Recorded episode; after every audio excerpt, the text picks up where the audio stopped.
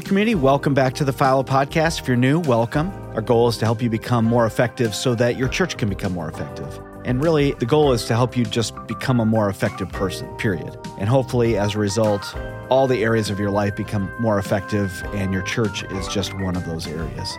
And if you've been doing production in the local church for any length of time, you know it's difficult. And if we can become better at what we do, if we can become better at relationships, better at leading our teams, better at leading up, better at leading ourselves, we have a better chance of living the life that Jesus promised us, which was life to the fullest. Sure, you know, there's a lot of work that we can do based on technology that we're using, but so much of what the life of a technical artist is made up of is about relationships and building trust with coworkers and other people we're doing ministry with. It's also so much about leading ourselves.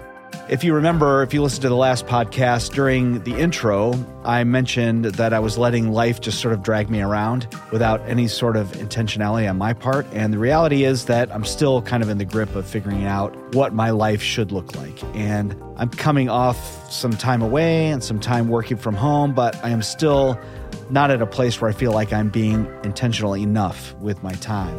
And as I've been making choices about how to spend my time over the last few weeks, I'm realizing that much of my decision making revolves around just not letting people down versus doing what lines up with what's most important to me and the goals that I've set for myself. I'm continuing to work through all this and trying to become comfortable with making decisions in line with who I am becoming instead of in line with what other people want from me. And the thing that's so crazy in the life that I'm living right now is I'm the boss. I'm my own boss. And should it be simple and easy? And I think much of it speaks to how much time I spent reacting to other people's requests as a tech person in the local church. That was my life for so long. And while much of our roles are to help facilitate the ideas of others, we can't become the full version of who we are without figuring out what matters to us and then building a structure around us to support that. And so that's what I'm working on. Let's get to the podcast. I'm joined today by Dara Samuels. She's the senior production manager for Christ Fellowship Church which is a multi site church in South Florida. And she was a member of our very first FILO cohort. And since then, her role at church has changed a few times. Her family's gotten bigger since that time. And through it all, building teams has remained central to what matters to her. And so we talked about it. So here it is. I am super excited to be joined by my friend Dara Samuels. Dara, how are you? I'm doing great. Thank you. Happy to be here. Yeah. Thank you for having me. We were talking a little bit about the last time we saw each other, which was probably the first time we saw each other in that, yep. you know, kind of zone of the very first FILO cohort. You were in that first group. Yeah, it was great. I just remember hearing so much about FILO and just everything you guys were doing. One of my friends actually told me, like, hey, they're starting cohorts. And probably two seconds after he told me, I went and researched and signed up and found that it was actually the very first one and that I was the only girl in the in the yeah. team. So it was it was actually really good. It was really entertaining. Yeah. Yeah, yeah it was like a grand experiment, yeah. but there was there was something special about that particular yeah. group. There's just a good combination of people for sure. Yeah, it was it was great conversations, just very I feel like we connected very naturally. Yeah, yeah, yeah. And, and it was just a nice safe place for us to just talk production and life yeah. and all of it together. So, yeah. So, before we get too far into the podcast, why don't you tell people a little bit about what you do now and then maybe how you ended up in this place like what, what's your journey been like yeah for sure so i am currently at christ fellowship church in palm beach gardens not the miami one and i've been here for four years now and it's been an incredible journey i started here as a production manager for one of our campuses royal palm and now I'm a senior production manager. So I oversee our northern campuses. So it's been really good just to experience working with a lot of the guys that are very talented. But mm-hmm. my journey kind of started as a film student. So my goal okay. was to do film for missionaries and just kind of help them promote their ministry okay. and help them uh, create just better resources. And then I married a youth pastor and he needed someone to run his services. So that's kind of how I, I stumbled upon production. and I, I kind of fell in love with it. Mm-hmm. Just being able to just encourage students. And mm. man, they're smart. They're smart and they learn so fast. So I was hooked. And I started just doing production for student ministry and just training and coaching students. hmm And we did about five years of that. Okay. And then we moved to San Antonio, where I continue to do uh, student production. okay. So I was doing middle school through young adults and just creating teams, developing people. We started with about five students that were rock stars running 14 different services. Whoa. And by the time we left, we had about 90 students. Okay. And they were, I mean, they were self sufficient. They were running the services themselves, they were creating trainings. So I, my heart has always leaned towards that next generation. Yeah. And then we did four and a half years of that. And then we came to Christ Fellowship. And although now I work with a lot more adults, and that has been a learning, a learning Yeah. experience Yeah. yeah. myself, I, I've been able to still, you know, encourage the next generation and Mhm. still just seeing our production managers starting to lean into how do we bring them on? How do we serve them well? So I've been able to do a little bit of both. So yeah, it's been it's been incredible. That's quite a journey. Youth ministry. That's a lot of youth ministry. Yes, it is. 13 years. Yeah, man. But the thing that it speaks to in some ways that I think are true whether you're, you know, in an adult service or not, I mean, there's a lot of students that gravitate to production that they're really looking for a place to connect and be Yeah. seen and known. And I think Yeah. the production booth in the back, that's where I gravitated as a kid and yeah, found my place there. So just love that you've been creating that space for kids all those years. It's it's their safe their safe zone for all of our incredible introvert, very smart students. yeah. see in a place where they can come and connect and actually be valued. hmm And and those are the students that are going to create the next production team at a church. So For sure. anytime we get to invest into that, it's it's incredible. I feel like there's a lot of people out there that have have inherited a team of adults. I fell into that category. All these people could be my dad. and then like learning over time to pull the students in, you know, whereas you're kind of coming at it from the reverse where, you know, you you were pulling in all these students and now having to work with adults. Yeah. Have you noticed any similarities between like the adult volunteers and the student volunteers? Or are they just totally different groups of people? Yeah, that's a great question. I think I came in thinking that it was going to be a world of difference hmm and that I was going to have to relearn how to talk to an adult and give instructions to an adult versus a Yeah, yeah. student. But I I very quickly learned that they both want the same thing. They want to be Mhm. valued, they want to be cared for. They want to know that they're actually adding something to what you're doing Okay. and that you value their opinion. So when I when I first came in to Royal Palm, everybody was older than me Mhm. and a lot of them had started the campus so they've they had seen Yeah. transition after transition and so they were very skeptical like well how long are you going to be here and yeah. I come and change everything and and i had to be very sensitive to that and know that it wasn't a hey i'm coming in knowing everything and i'm just going to fix you guys but it was just presenting myself as like hey i'm i'm actually coming in from a very different world Mm. and you guys have seen all the transitions tell me what has worked and what hasn't worked Yeah. how can we team up how can we maybe bring some of the students who i know can pick up very quickly so then you guys can teach them Mm. so it was a lot of just finding finding a common ground for them and i found that they all want to feel valued and they all want to chase after something and we just have to present it the right way for adults Sure, versus right. students so Yeah, yeah. On some level, you know, the the student has more free time mhm. than the adults do. And so, you know, the thing I notice is you with a student, you get kind of their undivided attention. You know, their parents drop them off. Yeah. They serve with you and they, you know, that's what they're doing. That's Yeah. their thing. Versus an adult, especially if they have a family or something, you know, it's just a piece of what you're you're only getting a piece of them. Right. And I love what you just said. You know, everybody wants to feel valued and like they're a part of something. Some people have more time for it than others, you know, and so where they are in the journey can vary a lot because of just that factor. Yeah, and I think the other thing to be aware of is because they have limited time, we have to honor their time. so Mm, when yeah, they yeah. are there, I'm going to make sure that they're in a position that they're going to feel like, okay, if I'm going to spend eight hours on a Sunday, I'm going to be doing something that is actually worth my time. Yeah, yeah. And for some people, that might be video directing. For some people, they just want to come and like serve hospitality. So yeah. my job is to make sure that I, I actually find that out because I want yeah. to honor their limited time and I want sure. to honor their time away from family too.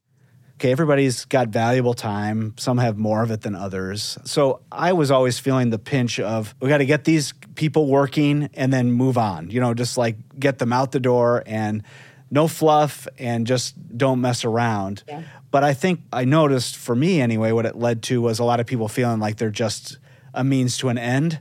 And so, how do you balance out that, you know, you want to use their time wisely, but also that there needs to be some time for getting to know someone or understand someone or just the names of your kids or whatever? How do you balance those things out? Yeah. Yeah, that's definitely a tension that that we've struggled with because I mean, I have kids too. So I want to make sure that I'm out of rehearsal before 10 o'clock.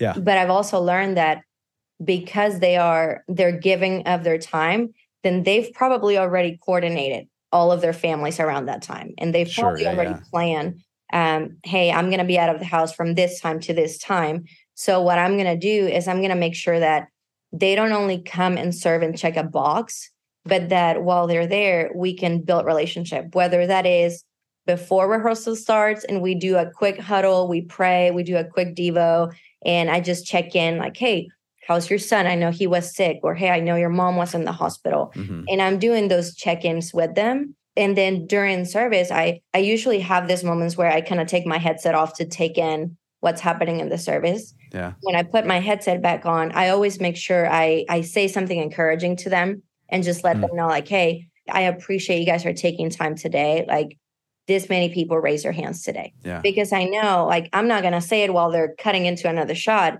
Yeah, yeah. There's a lull in that in between. Then I'm going to highlight something that they might not be able to see in this square of the screen, and uh, I'm going to be their eyes for them. So sure, yeah. After services, we we always kind of come back and do a quick feedback to kind of see what we need to change before the next service, and that's uh-huh. another opportunity for me to do a touch point. Like sure, let's connect like hey let, we're going to do dinner this day so any chance i'm in between. Services mm. and we know hey we're going to sit for a minute because we have 10 minutes before the next service well let me go grab a coffee with someone and just kind of walk back into the booth sure so it, it seems it sounds very like oh duh like yes we do that but i feel yeah. like when we're in production it's so easy for us to hyper focus on yep. i can only focus on service i can only do this i can't think of anything else yeah. And it's easy to forget that we're working with people who their job is not in production. Their job yeah. is outside and they're coming to land of their time. So yeah. I will take some time before after service to encourage, to connect and just to check in on on their families. Yeah. And it's it's been really neat just to see that when we lead the way with that, then you start seeing them do the same. Like yeah. between yeah, services, yeah. they go and eat breakfast in Dream Team Central or whatever you guys call it. And yeah. So just to see those type of connections naturally start building because you almost as a leader have given them that leeway of, hey, it's okay to have a conversation that doesn't involve planning center. Yeah, yeah. so, so yeah, so it's definitely something that we it's a stretch for all of us in, in this world. Sure. Yeah, yeah. But man, the the results, people want to be there. People want yeah. to rally behind you because you took those few minutes to encourage in the middle of whatever service you're running. Yeah, yeah. I think it's so cool too that just setting the example for the team that hopefully that it rubs off on everyone else and so everybody starts sort of acting the way, you know, like oh, I want to know about what's going on in your world. So I think learning how to use gear no one has to tell me that you know I should be doing that. I want to do that. Right. Also, like nobody really has to tell me like how can we make this better? What can we fix? What can we change? Like that's kind of the zone that a lot of us live in naturally. Yeah. And I think setting ourselves up for living in a zone of I noticed something good that you did. Yeah. I feel like I probably say this every podcast, but nobody else around us knows when good things happen because they're not in the world of production. And we watch them go by mm-hmm. almost every moment something good is happening. And we're just like waiting for the bad thing that we can yeah. point out or write down instead of acknowledging the good that's happening that our teams are doing because we're the only ones who will notice them we're the only ones that can give encouragement yeah. and to to have that be a part of how we view uh, what we're doing, yeah. I think is so important to build a culture of honor and respect yeah. amongst ourselves instead yeah. of waiting for it to come from outside. Because outside, nobody knows that good things are happening. They only see the bad. And they don't know the the investment. I mean, the the hours that people spend, and just a lot of times, like Christmas season's coming up. We yeah, yeah. spend a lot of time with our volunteers. So yeah. you better believe I'm going to be baking some cookies and I'm coffee because it might be something small, but they understand the busyness of the season. They understand that I'm taking kids to school and I'm coming to work. And I, I still took the time to think, hey, they might appreciate having something. Yeah, yeah. Like so things like that, I feel like it's definitely something that we we all want to train ourselves to be better. Yeah. So then we can carry that culture into every location that we go to. Yeah. For a lot of us, I think we have groups of volunteers that fall into categories, you know. So there's a volunteer that, you know, is there every time the doors open and you can't stop them from coming. And then we have some people that are just happy to help and they're there just, oh, you need some help? I'll, I'd be happy to help. And then maybe you have some people that are maybe a little less teachable and only serve when it's convenient for them.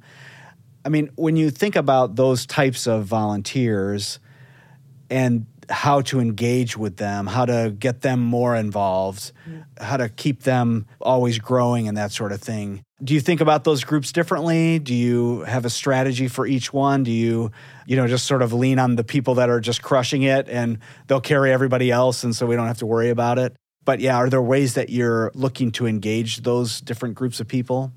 Yeah, for sure. I when I think about just the different groups of people, I think about situational leadership. Mm-hmm. And it, it, brings me to, you know, every leader is leading a team where people are different. Mm-hmm. Somebody might learn in a visual manner and you just kind of give them a visual and they take it and run with it. Some mm-hmm. people might need a little bit more encouragement and a little bit more teaching. So when I think about just the different categories of volunteers, I, I kind of place myself in that where I'm thinking, am I actually supporting them the way I need to support them? Or am I, like you were saying, like I'm just going to lean on the people that I know are not going to fail and I'm just going to forget about everybody else because that's that's kind of the easy way out. Right. if I think about kind of the people that are always there when the doors open, those are the people that I'm going to empower. I know they're going to be there. I know whatever event it is, they're going to offer to help. So my role is not so much going to be hey can you serve? Hey can you come? But it's gonna it's gonna be hey i'm gonna empower you because i know you can carry the culture. I know you know the gear. You know how service is gonna go. So i'm gonna empower you to go and replicate your ser- yourself in different environments. So whether that is hey let's go serve in students let's go serve in the kids area and train a new group of volunteers I'm going to do that. I'm going to create a coaching team where they can be the coaches because they're always there. They're always willing. They know their stuff and they carry the vision. So for them, I'm going to empower them. Mm-hmm. And I actually have the person who took my place when I stepped out of Royal Palm. He was actually one of my volunteers. Okay. And he was one of those like rock star. I'm going to be there and I'm going to serve. And uh, not so much. He he's a technically minded person, but his okay. heart for people was huge as well. So okay. it was an easy transition to know, okay, this is a person that can carry the vision, can coach somebody. And if I can empower him with the information he needs and the resources he needs, he can knock it out of the park. Yeah. So that's kind of how I think on that group specifically. Mm-hmm. Now, when we talk about kind of the happy to help, like, hey, I can be here maybe once or twice a month, like, I'll do my very best to be there. Uh-huh. They might not be the ones that serve consistently, but when they're there, I'm going to find out like, hey, do you want to learn something new? Like, hey, mm. how can we help you? How can we train you? How can we stretch you out of the comfort zone a little bit? Um, they're going to be the ones that if we have a vision rally, well, I'm going to make sure they're there because they don't hear the vision every week like the previous group does. So yeah, yeah. anytime they're there, I'm going to bring the vision up and I'm going to show them like, hey, this is this is what we're about. This is how we apply it to production. Hmm. So for them, I take more of the approach of how can I cheer you on? How can I train you? How can I coach you? How can I make sure that the once or twice a month that you are here, is going to be memorable and when you leave you're going to know exactly mm. what we're about and then with with the last group kind of the the ones that maybe have been there for a long time and they've seen all the transitions and they're just waiting for the other shoe to drop and they're there because they feel like they have to be there honestly it will just be really easy to dismiss them mm-hmm. because mm-hmm. you know like they they're probably not going to do much for the health of the team and they're probably yeah. not going to be very supportive. But what i've learned is these are the people that i'm going to lean on and i'm going to actually ask them like hey what are some of the experiences you've had? Like what has brought you to this point? Mm. like what is something that uh, somebody else tried that didn't really work? Because i want to make sure i don't repeat that. But also know that those are the people that i'm going to be sharing stories with. Like hey today when you served this many people got saved or hey remember the vision that our pastor shared at the beginning of the month? This is what we've done towards that. So it's going to be more of like let me let me draw you a picture. Like this is what you've seen in the last 15 years you've been in the ministry. Mm-hmm. this is where we're at now and this is where the ministry is going to be in the future or what we want it to be in the future. Mm-hmm. do you want to rally with us? Like do you mm-hmm. want to come on board with us? So i think with them more than us trying to convince them is, is going to sound overly spiritual but it's it's so true like what is the vision that we're all behind and are they still in the right place? Like right. some of them, like we had volunteers that have been there for so long and they had always done the same thing.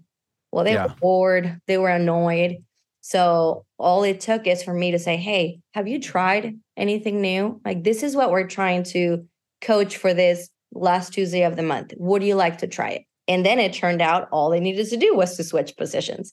And then they were just excited to be there again and excited yeah. to try something new. So i think i've learned although it might be easy to dismiss because you don't want like we don't have a lot of time let's be honest. Yeah yeah. But at the end of the day i think that's another reminder for us that at the end of the day we do this for the people. So those yeah. are the people that i'm gonna keep like hey i'm gonna show you a picture and i'm gonna tell you the numbers and i'm gonna tell you what's happening and we're gonna celebrate until you're so excited about what we're doing now. so that that's kind of my approach for those different uh, groups. Sure. Yeah, that's so good. And, you know, there's part of the people that are grudgingly serving or have been serving for a long time and maybe are disgruntled or, you know, seen so many changes, they're jaded or, you know, they're just always can pick out the things that aren't working right. You know, there's part of it that even just having the courage to challenge them on why are you here? Yeah. And you know, this is what we're about, which I love that there, there's so much about leadership that is about vision and communicating the vision and you're probably sick of hearing it. You've heard it so many times, but like you said, a lot of the people on the team, they don't live and breathe it like you do. And so they need to be reminded of it. That this group of people needs to be reminded of it and invited to it Right. And then given the chance to say, I'm in or I'm not in. And either one is fine. Yeah. But I think I could imagine so many people listening to this who have like that one volunteer that is kind of hard to work with, but you can't imagine how you would get stuff done without them. Yeah. And so you're afraid to bring up the challenge. Yeah.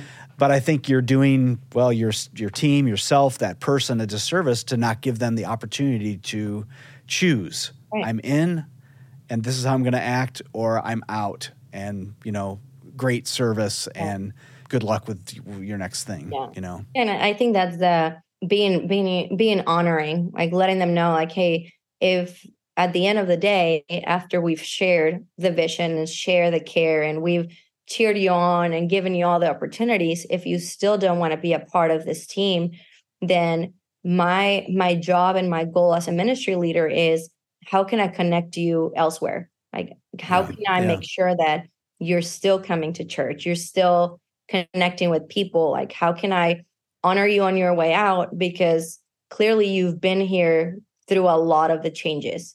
And yeah. clearly at some point you were very passionate about this. So, how do I help you find another place where you can be passionate um, and kind of make your your exit from this team just an honorable one um, sure. because of the work you've done. Yeah.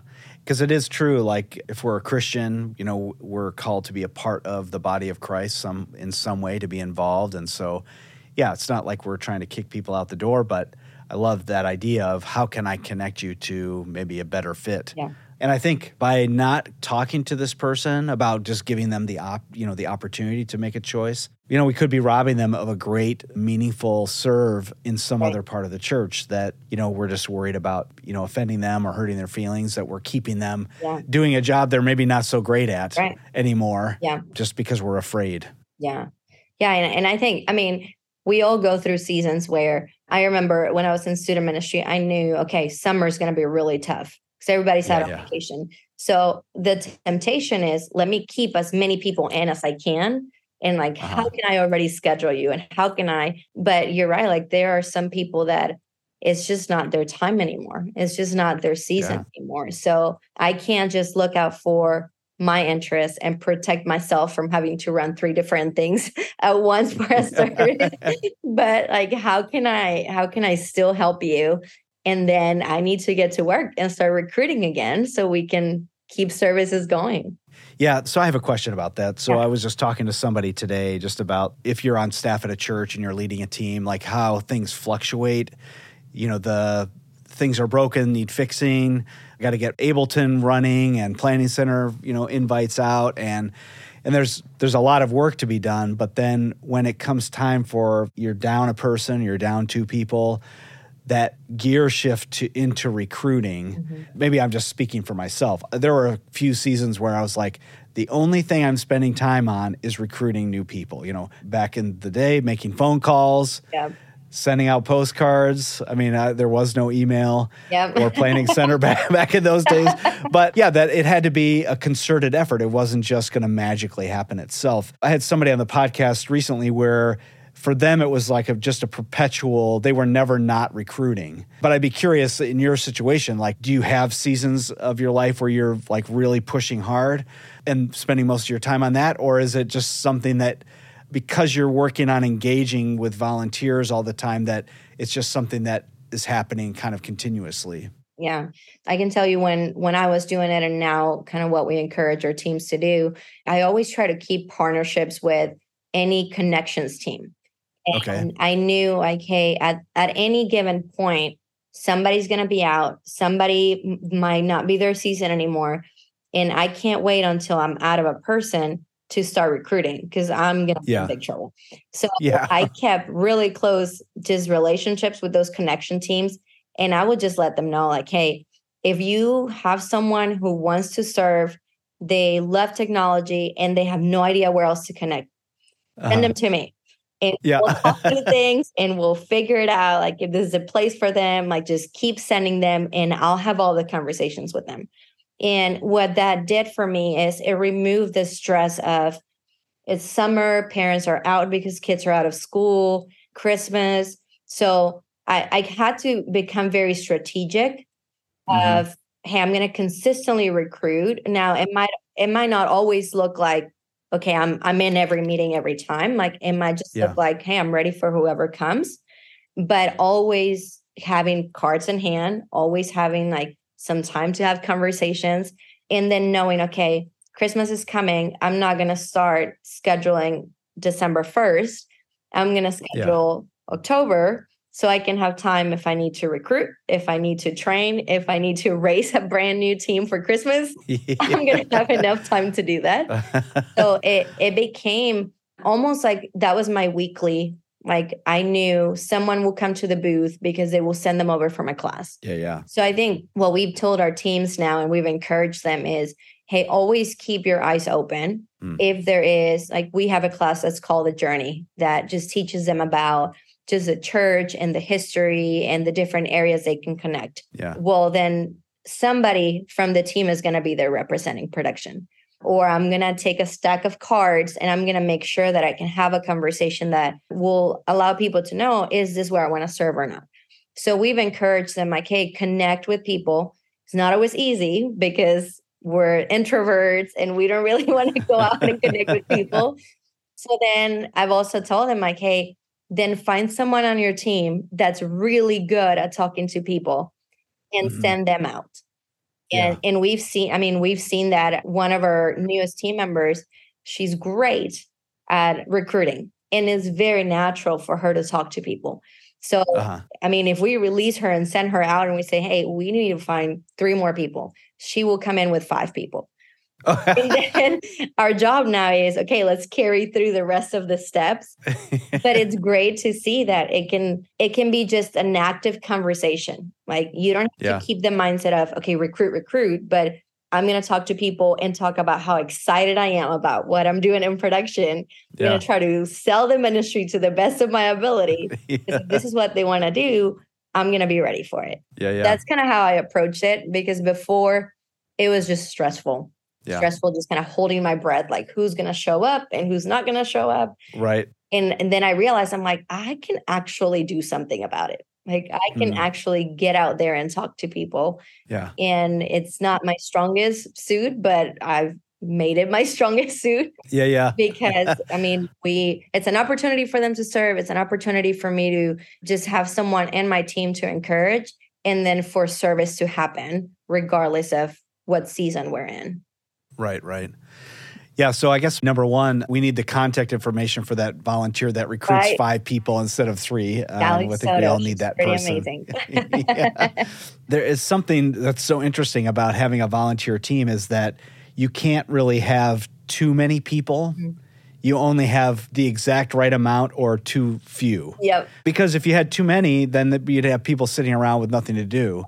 And so, yeah, it's a real interesting balance that we have to live in of – will always be down mm. or you know like you know once a month you'll have the perfect number of people but for the most part it will be a challenge yeah and i think that's when you that's when you also have to get really creative if you do mm-hmm. have mm-hmm. too many which is a great problem to have but yeah also be prepared for that like okay what else can we yeah how could we expand the team if yeah. there's going to be a person running pco live on a sunday or maybe yeah. there's going to be someone that we have fifth and sixth grade services on Sunday morning. So, hey, maybe can you go boot up the room, do sound check with them, make sure their content is loaded.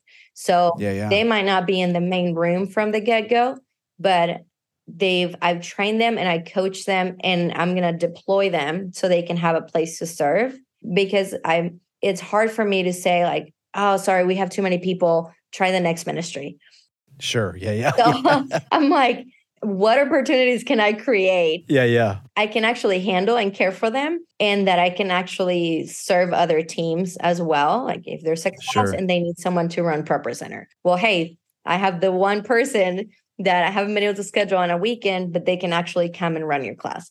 Yeah, that's so, so I think just getting creative and getting out of the box like getting out of the video room. What else can we create out of the video room? Sure. To still have opportunity for people to serve. Right, right.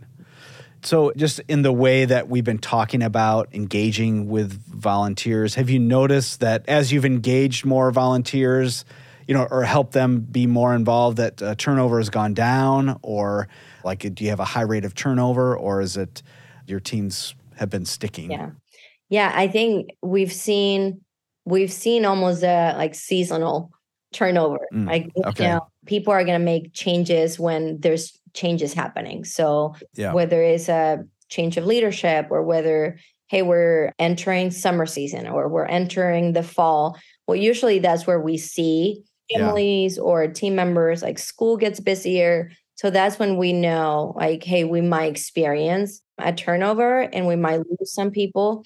And you know that when it's family related there's only so much we can do to keep them. for sure yeah. So it, it's really been just being aware of okay we understand if i have 20 parents in my team i might lose them during the summer.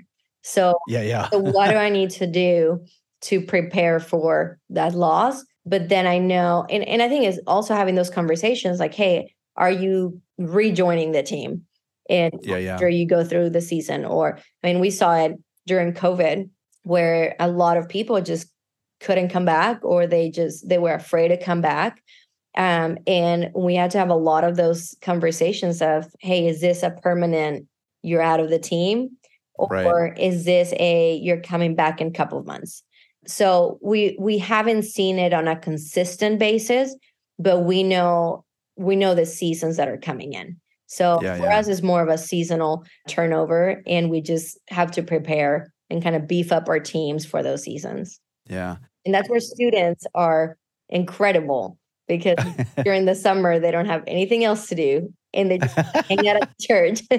so, yeah. We're going to paint the stage. Let's go. Yeah. yeah, wrap some cables and retape. They're the Oh, yeah. you give them pizza and soda and Oh my game. gosh. I love that. Sounds pretty good to me, too. I'm there. yes. You mentioned new leadership and what that does to a team. Yeah. On one hand, I I would say in my life, watching a new leader come in and then watching the whole team just turn over completely was so sad to watch in a way until I realized, like, you know, a lot of what we're doing is so relational that it would make sense that the person they have a relationship with is now gone.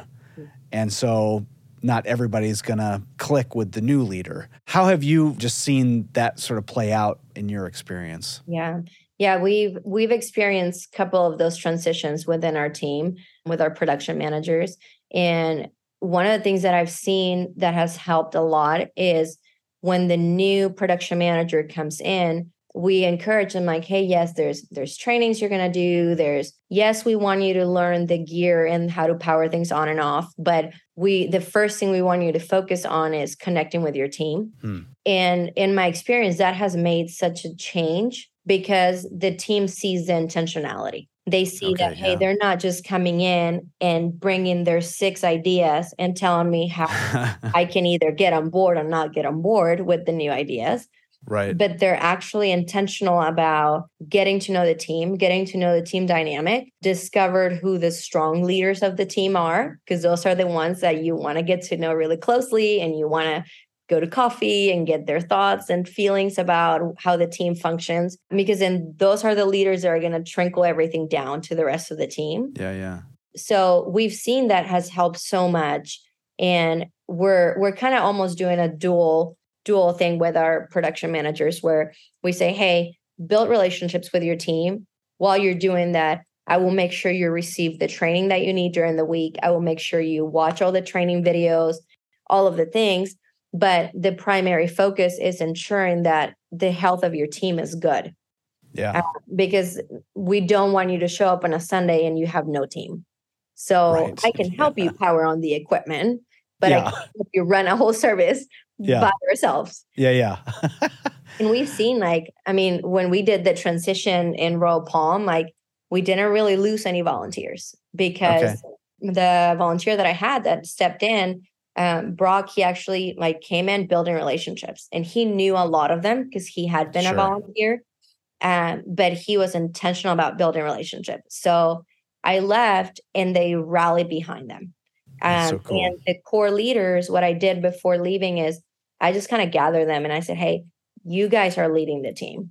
Like you guys are the ones that can either make or break this transition. Yeah, yeah. And just had that honest conversation with them because I feel like a lot of times because they're volunteers, we don't want to put too much weight on them. For sure. But I've learned if they're volunteering, they want to help you carry that weight. Yeah. And if they don't, they'll tell you.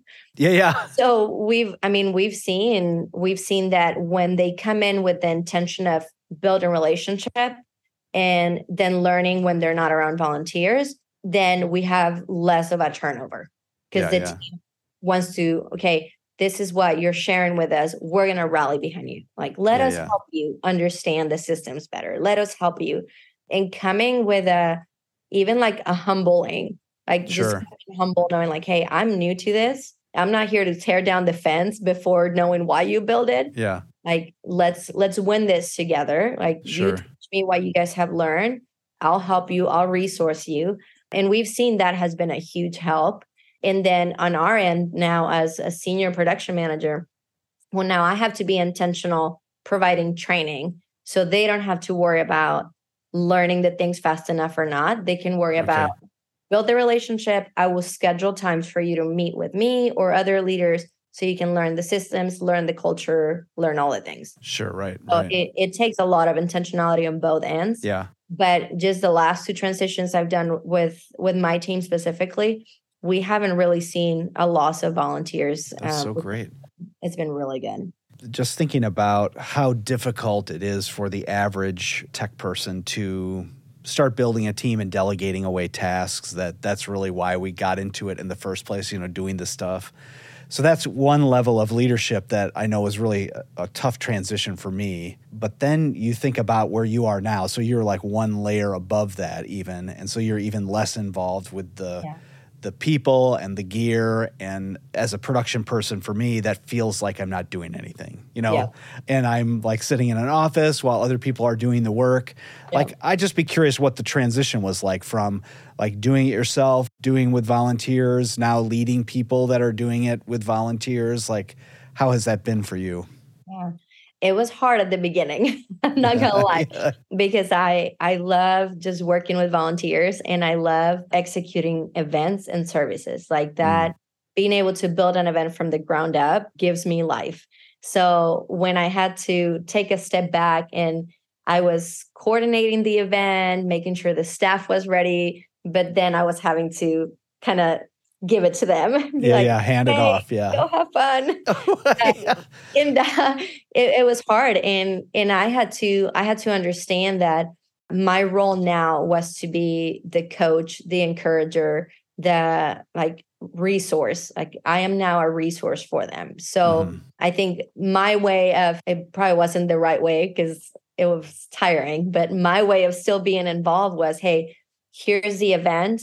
I'm going to show up to the event every mm. day. And I'm, I'm not going to be in the booth. I'm not going to make any calls, but I'm going to be there because if anything comes up that you have questions, I want you to have access to the resource and mm not wait for a text or a call. Yeah.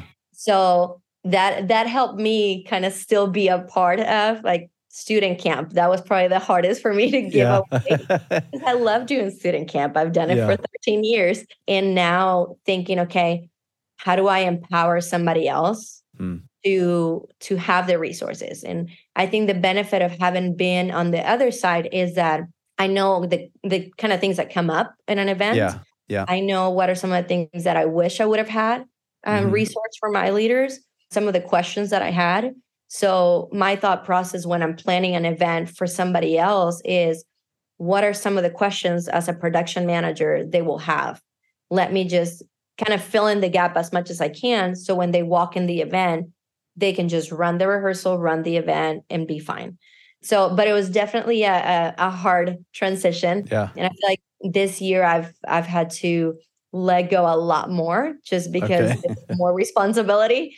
But it also taught me to trust my team. Mm-hmm. It taught me to trust that hey, we have the Dylans who are incredible with their teams, and their camp his campus can run without him or with him. Yeah. So trust that I have enough talent and gifted people in my team that the event's going to be just fine. Yeah. And they're going to they're going to be great and I can just bring donuts for them and it's going to be fine. yeah. That's my new role. Bring the donuts and coffee. Yeah. I mean, so critical to the whole yeah, thing. Exactly. Yeah, no joke. peanut M&Ms. Everybody likes peanut M&Ms. yeah, that's so true. yeah, but it, it definitely was a hard transition from I mean, being a doer for so many years. Yeah. To leading the people doing it now. Yeah. But it it taught me a lot. And I had um uh, really great examples of how to do that. Where we had our next gen pastor when I was in San Antonio, Mike Fernand- Mike Hernandez, and he did just that. Like he went from running everything to teaching me and trusting that uh-huh if I messed up, like I could work the process to get where I needed to be. Yeah, yeah. And then coming here, I had Colin and Oscar Soto, who they had the tough conversations with me when I needed them, mm-hmm. but they also trusted that if I made a decision, I had all, also done the work to get there. Sure. So I think I think that's the crucial thing as a leader. Like, how do you how can you inspire and encourage your people and also be a safe place for them to come to if there is an issue or if there yeah. is a question about something. Yeah, yeah. I think when you're a doer, it's easy to make a connection between how well I did on the last thing and who I am as a person, like it, to connect those two things. And so then when you become a leader, you know, it just like, what am I doing? I don't know. Yeah. And so there, you know, it's like you lose that connection point. Yeah. And that which you shouldn't have in the first place. And so it's yeah, it's a real eye opening kind of personal journey to go from, okay, how well I did on the last event is not a thing anymore. And so even how well I show up with donuts is not, Yep. you know, it's Yep. it's important, but it's also not a definer of Right. who you are. And so yeah, learning to to rest in who you are in Christ. It's probably not unique to tech people. It just feels unique, you know, just because I lived through it, you know, that it Right. was my my experience that wow, I I don't stop long enough to think about. I'm usually just jumping on to the next thing, doing Yep. the next thing. Yeah, no, that that's so true. And my my poor husband has been on the receiving ends of uh, all of my woes. Uh-huh. that was a thing at the beginning that I was like, okay, I had to I had to find my identity in Christ again. hmm I had to realize that I I wasn't defined by what event I did, what job I did, what the pastor said about what I did. Like that was no longer the thing. Um, like I needed to focus on okay, God has called me to be in this season in this team for a reason, Yeah. and that's what I need to figure out. Like why? Why did Yeah. He choose me for this season? And really celebrate the wins of my team now. So I tell my husband, I was like, "Oh my goodness, like this team did this," and he's like, "Oh, that's great." And I was like, "No, you you don't understand. Like yeah. that's that's a win. Like a win for them. It's a win for me. It's a win for all of us. So Yeah. if they're doing great, then I know, okay, we're like I'm going somewhere. Yeah. Yeah. So, yeah. but still leaning in. Okay, God, like I can't lead them on my own. Like Yeah. I can't. I, there's only so far I can take them, and there's only so far I can go. Um, there's in in acknowledging like every door that has opened for me, it's been God opening the door.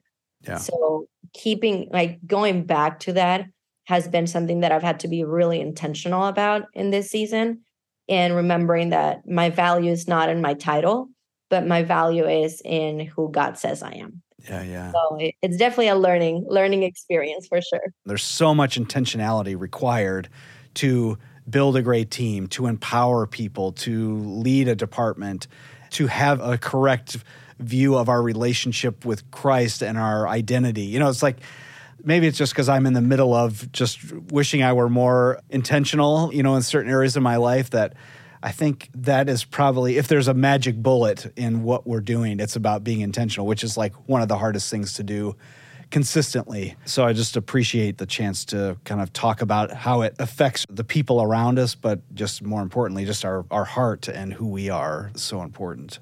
Yeah, yeah, for sure. And and we're not always going to get it right. For and sure. Yeah. I think that's the thing that that we need to be okay with having grace. I feel like it's easy for us to have grace on everybody else, but we're we're tough yeah. on ourselves. Yeah. So just remembering that we're not always going to get it right, but being present when when you, when the tough times come, when a volunteer is struggling, when a team member, I might have missed the last one on one, and I am so sorry. But hey, I'm going to make sure that that week I connect with you and I make sure Mhm. that at least I say hi and check in on you. So it, even something small, having grace that like, Yeah. hey, today I might not be able to have a one hour conversation, but I'm going to shoot you a text and make sure that you know that I'm praying for you. yeah. So even even something that seems small can be so meaningful to people. Yeah. So it's it's definitely something that we we consistently work towards. Yeah. Yeah. So good. Thank you so much for making time Yeah. to talk. It was good to see you again, catch up. And thanks for sharing part of your story with the FILO community. I think our conversation today was, uh, we had some pretty good stuff. So Yeah. thank you. Yes, absolutely. Thank you so much for having me.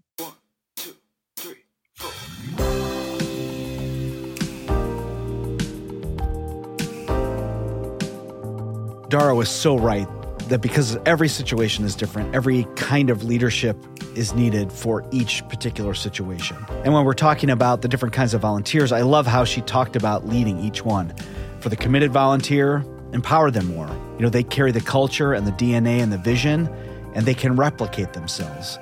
They can pass that along to others. You know, for the happy to help volunteer, help them understand the vision more and challenge them with learning something new. And maybe for the grudging volunteer, really leaning into what they've seen work and not work, telling them stories of life change because of the work they've been a part of, and even giving them opportunities to get on board and maybe to find a new place to serve without any type of shame. I mean, I think so often we're nervous about passing someone off or saying maybe this isn't a good fit for you because we need the bodies. But the reality is, we're doing them a disservice and our church a disservice by the fact that maybe we're keeping them from what God has really designed them to be a part of. I also loved how she thought of recruiting. You know, what season are we entering? And how can I be strategic about filling out the team? Is it summertime? Is it Christmas? Are people graduating? These are all opportunities for people to change what they're about, you know, just in life, a decision point. It's summertime, our, our life's going to look different. So, how do we adjust to that? And for us, we need to be sure that we're ahead of the curve on engaging them in new ways or knowing that we need to look for new recruits. All right, if you're looking for new ways to engage with your team, especially those who are kind of on the committed side or, you know, happy to help even, might I suggest signing up to bring them to the FILO Conference on May 7th and 8th at Willow Creek Church in the Chicagoland area. One of our goals to keeping the ticket price lower is so that you're able to bring your whole team. So, experiencing FILO by yourself, that's good. There's a lot of good that comes from that, but experiencing it together with your team is an amazing way to connect together on what really matters as a team. I mean, how often are you in a van with your team or hanging out in the hotel lobby with your team? I mean, this is like summer camp for the production team. So, it's just a great growing experience for your whole team. So, the prices for groups of 4 or more are at the lowest price right now of 129. So maybe consider using any of your leftover 2023 budget to invest in your team in 2024. And since you're listening to the podcast, you can use the, the code podcast10. That's podcast all lowercase and the number 1010 to get 10% off your total bill. All right. Thanks for making time to listen to the podcast today. If you have any ideas for future guests or topics for the podcast, you could send them our way at filopodcast at filo.org, or you can shoot us a DM on Facebook or Instagram at, at FILO Community. And following us is a great way to stay connected to what's coming up in the world of FILO. All right. Thanks for joining us. Until next time.